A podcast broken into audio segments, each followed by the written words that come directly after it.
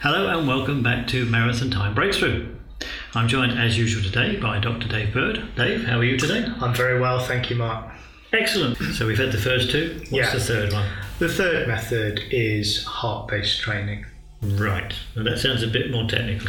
Absolutely, you've hit the nail on the head there. And um, before we go into some of the challenges with that because of the technicality, let, let's have a look at some of the benefits. Where this comes into its own is it allows incredibly precise and consistent calibration of longer runs to mm-hmm. make sure you're in that precise training zone. And even some of the longer repeats, it allows you to make sure that you're not tailing off in Yeah. your intensity and, and you're bang on the money while, you, while you're doing that. You could say you can do the same with effort, but again, the, the theme here is using these things in tandem or triplicate and, and mm. having that kind of reading to, to back up mm. The, the effort is, is, is quite helpful. Yeah.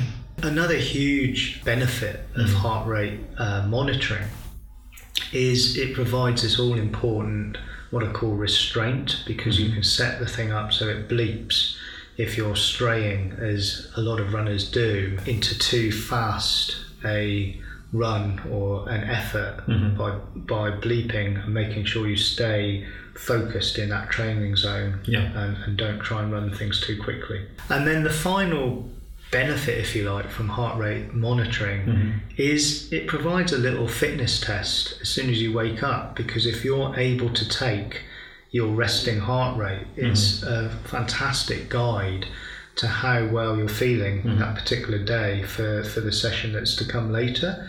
So, for example, if it was uh, 10% or more higher than normal, you might consider skipping any session altogether just in case you're going down with something, or at mm-hmm. least modifying what you do and changing what could have been a harder session mm. to something a little bit more achievable given how you feel. Heart rate monitoring then sounds like something only somebody who is really keen um, would want to do, or someone who is you know technically capable, if I can put it that way, and, and willing to make the little sacrifices of taking the time to do the measurements. What I would say is you've got to have that little bit extra commitment and patience to calibrate the thing and, and set it up and be absolutely clear what it does for you and what it doesn't do for you because I'll tell you what it doesn't do for you. It doesn't work well when you're trying to do speed efforts Right. because the thing is there is a lag on, on the readings mm-hmm. and when you're doing extremely short intervals, it takes too long to catch up Yeah, and you get erroneous readings. So, this is why I encourage people to be far more intuitive using the effort based measures mm-hmm. to know what zone they're in based on their own kind of perception of, of how hard they're working. Right. Okay. Well, that all sounds well and good. And then the other thing is circumstances can throw it off if, if you've had a big big whack of espresso coffee or it's extremely hot. Those those kind of situations, or, or believe it or not, even if your mood is a bit bit down or a bit hyper, those things can have added uh, issues in Right. terms of how you're training. It is a bit of a faff to set it up.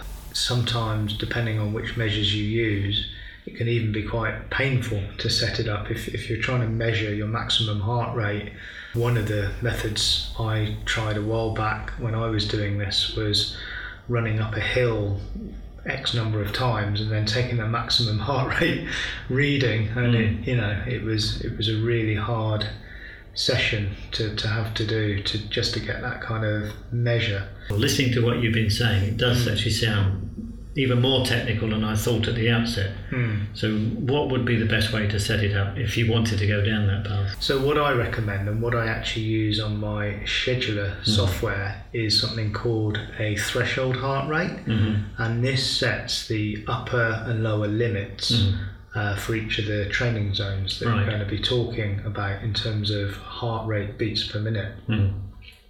And in order to get those upper and lower limits, you need to run a 30 minute time trial. So Right. run is, is kind of hard as you can over 30 minutes. And what you do is you set it up so that you hit the lap time button on your heart rate monitor mm-hmm. after 10 minutes mm-hmm. so that it takes the average heart rate in beats per minute in the final 20 minutes of that time trial Right. and that simply becomes your threshold heart rate in beats per minute that you can plug in. Yeah, my clients plug it into the scheduler and it spits out the upper and lower zones. Excellent. So that makes it easier for them if they want to go down the technical route. Makes it really simple. There is another method you can use that's more approximate, and this is based on maximum heart rate. And this is simply taking one of your, if you've done a recent 5k mm-hmm. and you've been using a heart rate monitor on it, you just take your maximum heart rate on that mm-hmm. run, the highest reading you got, and you, you plug that in to get the zones. All right. But I, I'd still think the method I described is, is a better method. Far, far more accurate. Yeah, more accurate. Thank you again, Dr. Dave. Thank you, Mark.